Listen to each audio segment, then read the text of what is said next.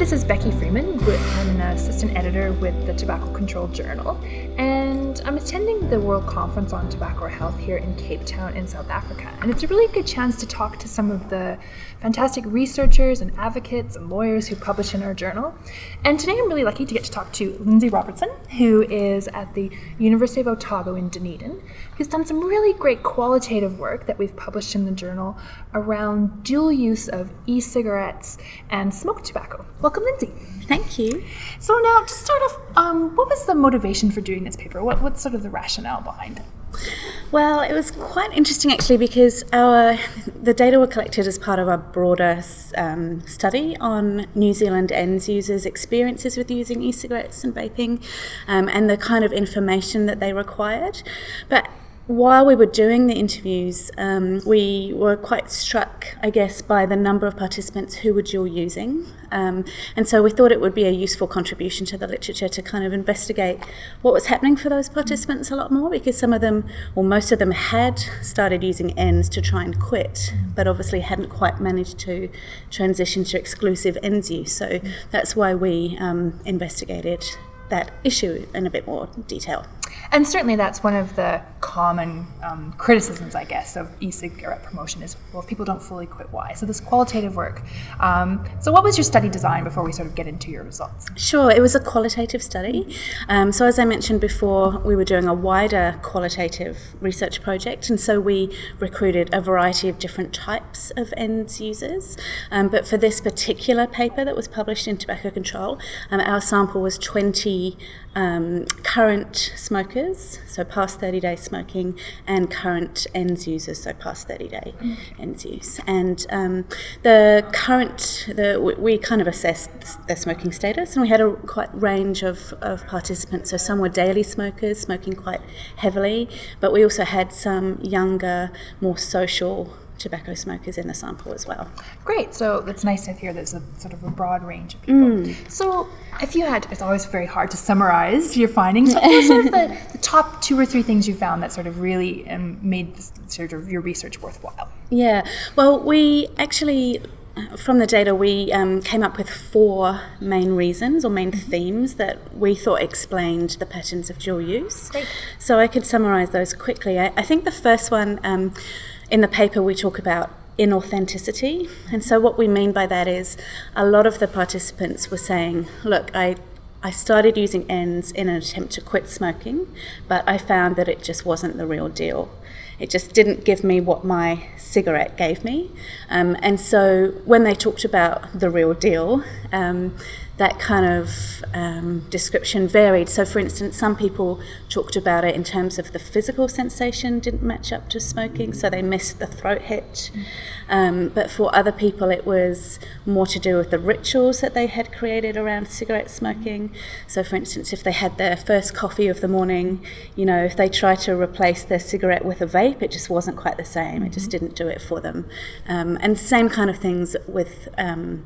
Drinking alcohol. So mm. if they were out drinking, sure. they wanted to have a cigarette rather than a vape. So that's what we we called this kind of idea of inauthenticity. The vaping just didn't quite match up to to the experiences that they had had with with cigarette smoking.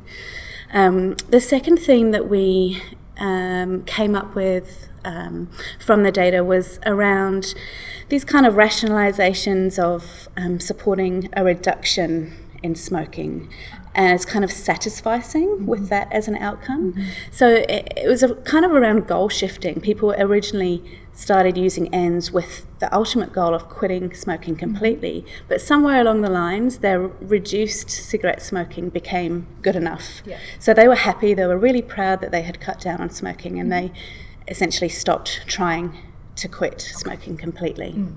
Um, the third kind of area was around social identities. Um, and what we mean by that is kind of adapting to social norms in any particular context. So, for the daily smokers, for instance, um, the daily smokers would vape if they were out socializing with non smokers because they felt that smoking was highly stigmatized but vaping was much more acceptable.